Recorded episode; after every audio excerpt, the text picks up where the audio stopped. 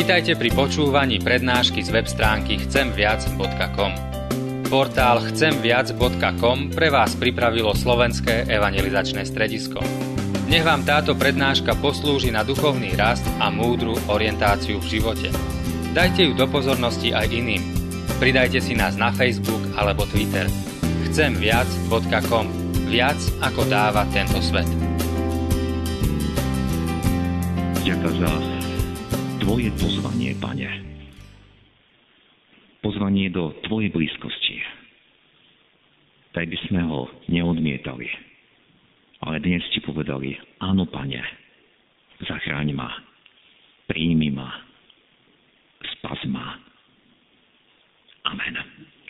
Drahí bratia a sestry, z ústy voči Božiemu slovu prosím postaňte a počujte slova z písma svätého, na ktorými sa chceme dnes zamyslieť, keď budeme pristupovať aj k spovedi a večeri pánovej.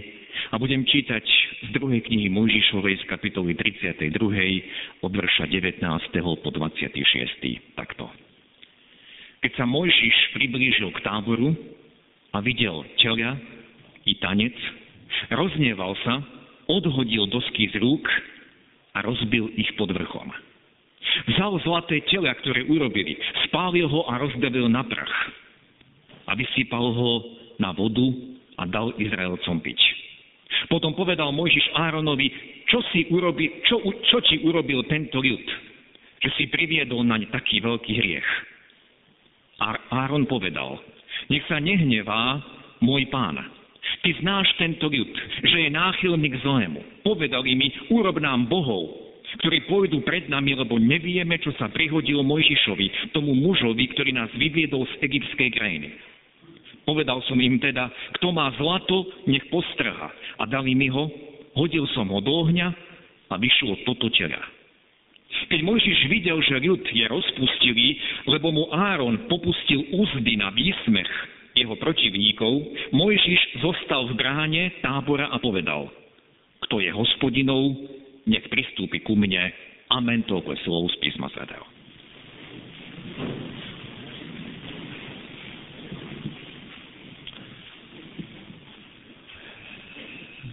Drahí bratia a sestry, dnes sme stred oltára počuli jeden z pokusov, ako sa skupina farizejov snažila chytiť Ježiša v reči.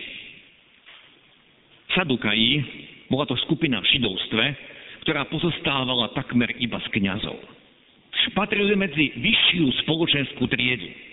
Držali sa zákona, Tóry, tých piatich, bož, tých piatich kníh Mojžišových, ale nedržali sa tých rabínskych výkladov. To bol hlavný rozdiel medzi Sadukajmi a farizejmi. Ako kňazi ich povinnosť podľa zákona bolo nielen prinášať obete, ale aj učiť ľud Boží zákonu Božiemu ktorí prichádzate na biblické hodiny, v Novom meste nad Váhom teraz preberáme biblickú knihu proroka Malchiaša. A Boh poslal tohto proroka, aby hovoril proti nehodným kňazom. Proti kňazom, ktorí sa spreneverili tomu Božiemu poslaniu. A v dobe pána Ježiša, v dobe prvého storočia, časť týchto kňazov si vytvorila takú nábožensko-politickú skupinu zvanú Sadukaji. Určitým spôsobom koketovali aj s tou gréckou kultúrou a teda v niečom sa prispôsobovali aj okoliu. To bol ďalší rozdiel od farizeov, ktorí sa vôbec ničom nechceli prispôsobiť. Mohli by sme o tejto skupine Sadukajoch ešte mnoho čo povedať, ale musíme zdôrazniť, táto generácia Sadukajov, o ktorej hovorí Evangelium, mala pred očami Ježiša, mala pred očami Meziaša. Oni, kňazi, učili, respektíve mali učiť národ Božím príkazom. A z týchto Božích príkazov si sami odvodili, že smrťou sa všetko končí. To znamená, skriesenie neexistuje, tvrdili Sadukaji. A dokázali to podložiť aj príkladom, ako sme to počuli z Evanielia. A Ježišovi položili otázku, keď jedna žena mala na tejto zemi sedem mužov. Ktorému z nich bude pri vzkriesení manželkou táto žena, keďže ju mali siedmi za manželku? Vždy, keď čítam, bratia a sestry, tento sadukajmi vykonštruovaný príklad, napadne mi otázka, ako by dnes dnešní možno liberáli priniesli Ježišovi podobné otázky zamotaných manželstiev, zamotaných vzťahov a možno aj detí, ktoré vznikli z týchto vzťahov. Áno, nechcem tú správu Evangelia opakovať, no práve v tomto čase, keď sme si spomínali na našich zosnulých, slova Ježiša z tohto Evanielia sú pre nás nádherným pozbudením a pravdou, ktorá odhaluje nádej väčšnosti. Ježiš hovorí, tí, čo boli uznaní dvoj z tamtoho sveta a vzkriesenia z mŕtvych, tí sa už ani neženia, ani nevydávajú. Sú synovia skriesenia, sú synovia Boží. A ďalej hovorí, Boh sa zjavil Mojžišovi a tam je nazvaný Boh Abraháma, Boh Izáka a Boh Jákoba. Boh nie je Bohom mŕtvych, ale Bohom živých. V tomto, bratia a sestry, je naša nádej. Toto je pravda, ktorú vyriekol Ježiš ešte pred svojim skriesením. Tejto skupine sadukajov, ktorí špekulovali, ktorí podľa svojich vlastných predstav vykladali zákon Boží, tejto skupine sadukajov poslal Ježiš hneď v úvode svojej služby jasnú správu. Mesiáš, na ktorého čakáte, Mesiáš, o ktorom učíte, Mesiáš je už tu. Možno sa pýtate, bratia a sestry, ako im túto správu poslal Ježiš. Nie napísanú na papieri, na nejakom liste, ale poslal im človeka, ktorého uzdravil z malomocenstva. A to bol je, jeden z jeho prvých zázrakov. Pretože Ježiš tomuto malomocnému povedal, nikomu o tom nehovor. Ale choď, ukáž sa kňazovi a ľuďom obetuj na svedectvo za svoje očistenie, ako to nariadil Mojžiš. Preto to pán Ježiš povedal, lebo kňazi v tej dobe učili ľudí, Božie slovo sa musí naplniť. A keď príde Mesiáš, Mesiáš urobí takýto zázrak, že uzdraví malomocného. A my z Evangelii vieme, že Ježíš uzdravil nie iba jedného malomocného, raz uzdravil naraz dvoch malomocných a raz poslal k týmto kňazom spolu desiatich uzdravených z malomocenstva. Kňazi, sadukaji tej doby najlepšie poznali Boží zákon. Oni ho učili ľud. Boli tak blízko Božej pravde. A táto generácia sadukajov mala pred očami Mesiáša. Boli tak blízko. A Ježiš urobil aj pred nimi mnoho divov a zázrakov, nemohli to poprieť. A predsa ho ako Mesiáša odmietli. Bratia a sestry, téma dnešnej nedele je stratená príležitosť. My sme dnes pred kázňou počuli o jednej skupine ľudí, a tiež medzi nimi boli kňazi, tí, ktorí boli oddelení pre službu Bohu. A bola to generácia, ktorá vyšla z Egypta. Bola to generácia, ktorá na vlastné oči videla tých 10 egyptských rán, ako Boh trestal Egypt. Bola to generácia, pre ktorou sa rozstúpilo červen, Červené more. Bola to generácia, ktorá kráčala podne a videla stáť to more akoby steny okolo seba. Bola to generácia, ktorá dostávala každý deň chlieb z neba, mannu, aj meso, ktoré prichádzalo od Boha. Bola to generácia, ktorá videla pred sebou oblak Božej slávy a tento oblak im ukazoval cestu. Táto generácia napokon zastala pod vrchom Sinaj a bolo jej povedané, aby čakali na Mojžiša, ktorý vystúpil na horu. Ale keď Mojžiš po mnohých dňoch čakania neprichádzal, vieme, čo sa stalo v tábore. Ako, Áron, ako národ Áronovi, bratovi Mojžišovmu, tomu najvyššiemu kňazovi predniesol prozbu a požiadavku, nože urob nám bohov, ktorí pôjdu pred nami, lebo nevieme, čo sa stalo Mojžišovi, mužovi, ktorý nás vyviedol z Egypta. A Áron, najvyšší kňaz v tej dobe, im to dovolil. Zhotovili si to zlaté teľa a v celom tábore nastala bujara oslava, opísaná slovami, potom sa ľud posadil, jedol a pil, na to vstali, aby sa zabávali. Podľa hebrejského originálu je možné túto zábavu preložiť aj ako neviazané či nemravné hry. My sme v texte pred kázňou počuli reakciu Mojžiša, keď sa vrátil z vrchu Sinaj z tej Božej prítomnosti a v rukách mal dosky desatora, keď to zbadal, tak tie dosky rozbil a v prvom rade vyčítal Áronovi, ako to Áron mohol dopustiť. Tento kňaz mal viesť celý národ, aby očakávali na hospodina. Mal viesť celý národ k trpezlivosti, aby obstal v skúške toho čakania. A Áron, ako sme počuli, sa jednoducho vyhovoril na ľud. Nepostavil sa čestne, nepriznal, je to moja vina, je to moja zodpovednosť. Nepovedal, zlyhal som. Áron premrhal, stratil príležitosť, ktorá mu bola daná. Dnes si, bratia a sestry, musíme položiť niekoľko nepríjemných otázok. Nezlyhali sme podobne aj my ako Áron? Pán Boh nám dal zodpovednosť za naše rodiny, za naše deti a vnúčatá. Aby sme nad nimi bdeli. Aby sme ich učili a viedli podľa Božích príkazov. Pán Boh nám dal zodpovednosť, aby sme týmto našim deťom a vnúčatám nedovolili ísť cestami podľa toho, čo vidia vo svojom okolí. Aj my sme dostali túto zodpovednosť. Viete, čo my robíme? My sa vyhovárame. Vyhovárame sa ako Áron a hovoríme, my nemôžeme robiť násilie. Nech sa deti rozhodnú sami. Veď dnes žijeme v slobode, každý má slobodu. Koľko takéhoto alibizmu je prítomného v našich rodinách. Koľko drobných, každodenných tých príležitostí strácame, aby sme ukazovali cestu, ktorá je cestou požehnania. Lebo Pán Boh, ak čítame dobre Božie slovo, položil pre človeka iba dve cesty. Buď je to cesta života a človek kráča cestou života, alebo je to cesta smrti Iná možnosť voľby neexistuje. Buď kráčam ja a moje deti a celá moja rodina, každý jeden z nás cestou života, alebo kráčame cestou smrti. Koľko drobných príležitostí sme stratili a odložili na neskôr, aby sme dieťaťu, vnúčaťu prečítali z písma, aby sme sa s ním modlili, aby sme ho zobrali do chrámu a tie príležitosti, tie dni sa žiaľ už nevrátia.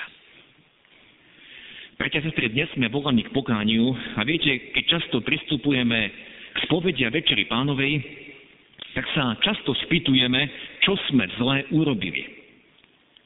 Ja vás dnes chcem vyzvať, aby sme skúmali úprimne pred Bohom, čo sme dnes, čo sme zanedbali.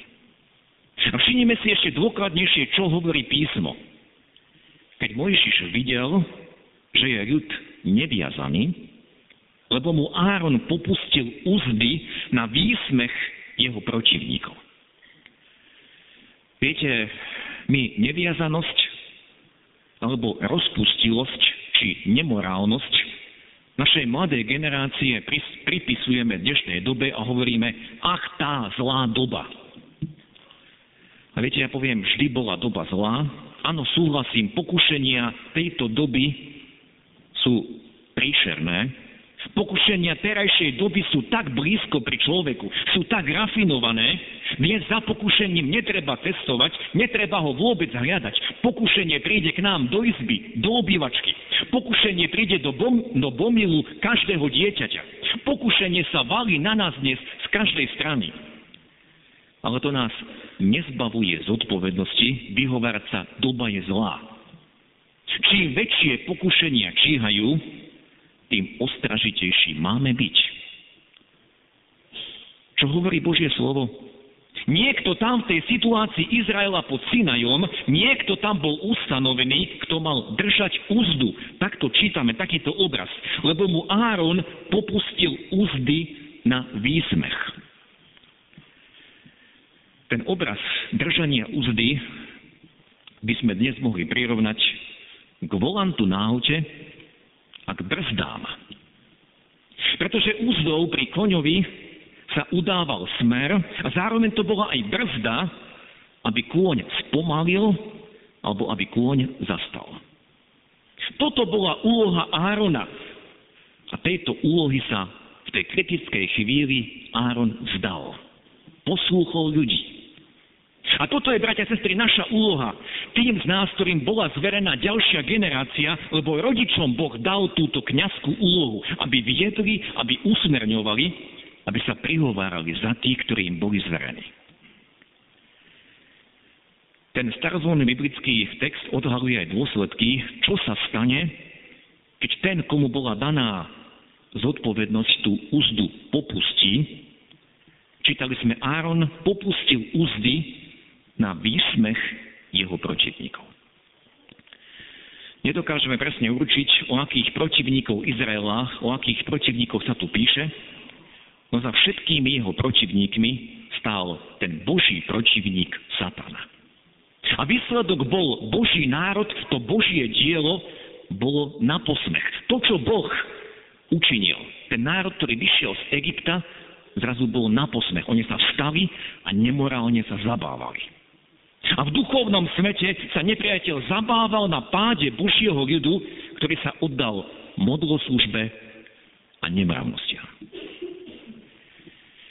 O výsmechu, bratia a sestry, však nemožno hovoriť iba vtedy a v tej duchovnej oblasti.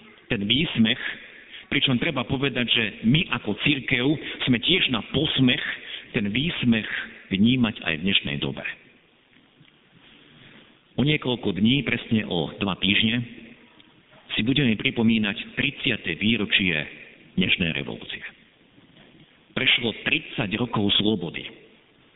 Slobody bez zastrašovania, bez prekážok, kedy mladú generáciu sme mohli vychovávať, mohli sme ju usmerňovať bez akýchkoľvek obmedzení. A opäť tie nepríjemné otázky, ktoré si musíme položiť, znejú.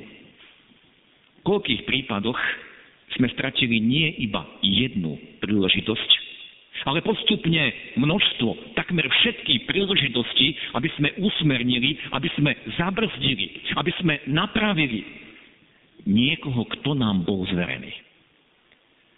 A aký je dnes výsledok?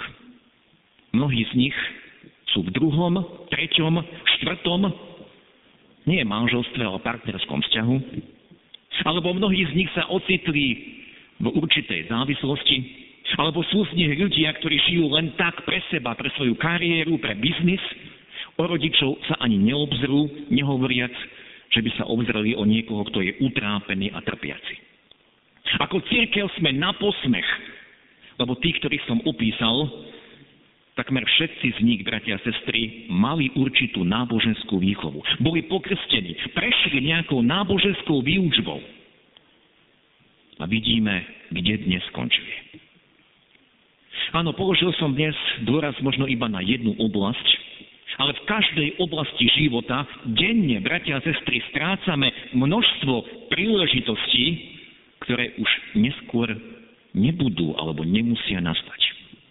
A v mnohých prípadoch na druhý deň je už ťažšie niečo skorigovať. O mesiac je to tiež ťažšie. O rok to je ťažšie, keď si človek už vytvoril určité návyky. A predsa je tu jedna šanca, ktorá, ktorej sila nás prevyšuje. Predsa je tu jedna šanca a vďaka tejto šanci je možný vždy nový začiatok. Vďaka tou šancou je náš pán, ktorý položil život za nás a na tretí deň stal z mŕtvych. To však neznamená, že keď sa k nemu obrátime, keď budeme na neho volať, že všetko sa zmení takto, lusknutím prstov. Ale v ňom je nádej pre každú zmenu. V ňom je sila k novému začiatku. On prišiel a hovorí, ja činím všetko nové. Ten príbeh zo starej zmluvy, ktorý sme dnes počuli, ako sa Mojžiš vrátil z hory Sinaj, ako rozbil tie dosky zákona, ako pokarhol Árona, tento text aj pokračoval tým, že volal k rozhodnutiu národa, aby odmietli službu, aby tá generácia, ktorá videla toľko božích zázrakov, sa naspäť postavila k živému Bohu. Aj z toho hriechu, z toho hrozného činu, keď celý národ Boha takto sklamal, hoci videli toľko znamení, toľko zázrakov, aj z toho bodu ešte bolo riešenie, a posledné slova, ktoré sme dnes počuli, posledné slova zneli. Mojžiš zostal stáť v bráne tábora a povedal, kto je hospodinou, nech pristúpi ku mne. Tá brána tábora predstavovala určitú hranicu. Zároveň v tom obraze brány môžeme vidieť slova, ktoré nám povedal náš pán a čítame ich v Evangeliu Jána v 10. kapitole Ja som dvere, alebo ja som brána. Keď cezo mňa niekto vôjde, bude spasený, vôjde a výjde a nájde pastu. Bratia, sestry, dvere alebo brána, to je obraz záchrany. To je obraz záchrany pre tie starosti, ktorými sa boríme tu v tejto časnosti, pre všetko, čo zakúšame. Ježiš je tá cesta, Ježiš sú tie dvere. A je to obraz aj pre našu väčnosť. A dnes to Možišovom volaní, ktorý stal v tej bráne, môžeme počuť hlas nášho pána. Možiš hovoril, kto je hospodinov, nech pristúpi ku mne.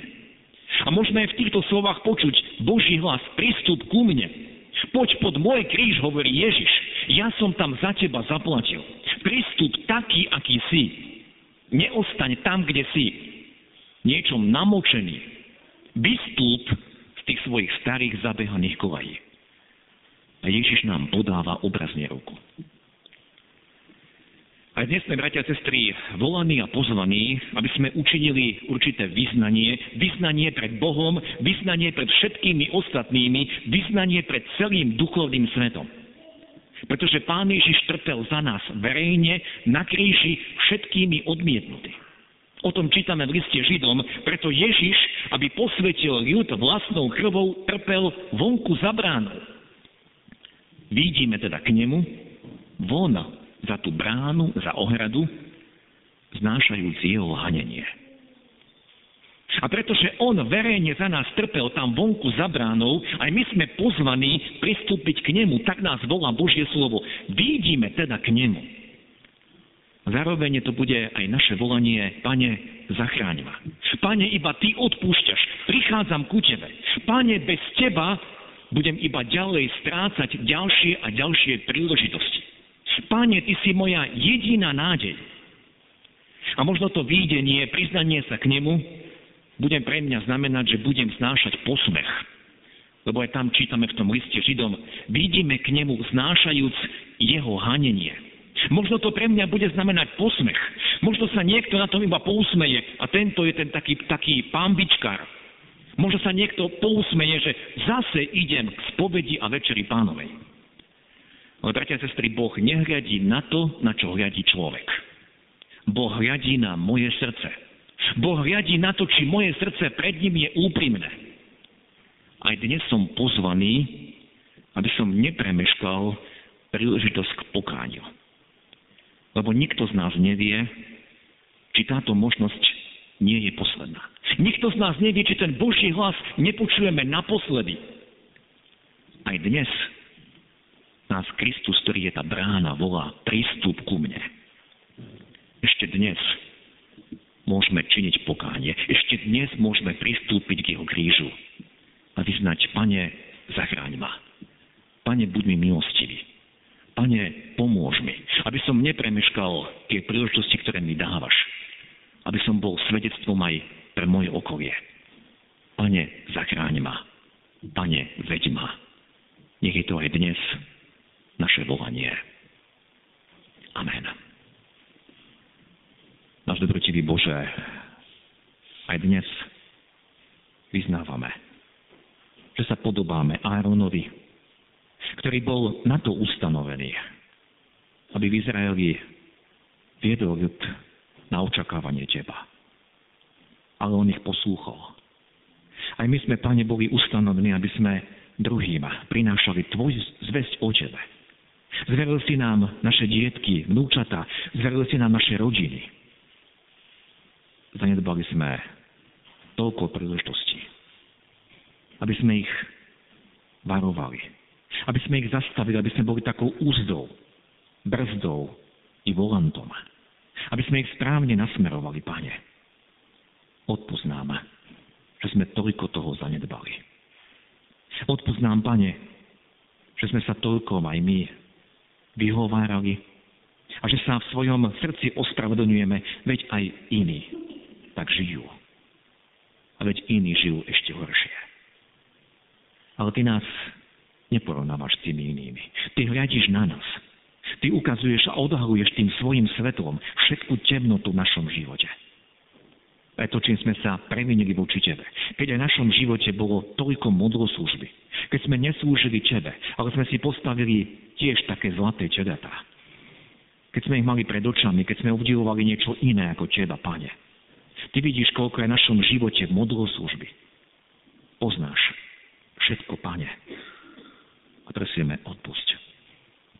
Zmiluj sa nad nami. Odpúšť, že sme v toľkých oblastiach Teba zavrhli a riadíme sa svojim vlastným rozumom, riadíme sa svojim okolím. A vyhoveráme sa, že všetci tak idú. Pane, ďakujeme Ti, že dnes nás zastavuješ. Ďakujeme Ti, že dnes je deň milosti, deň spasenia.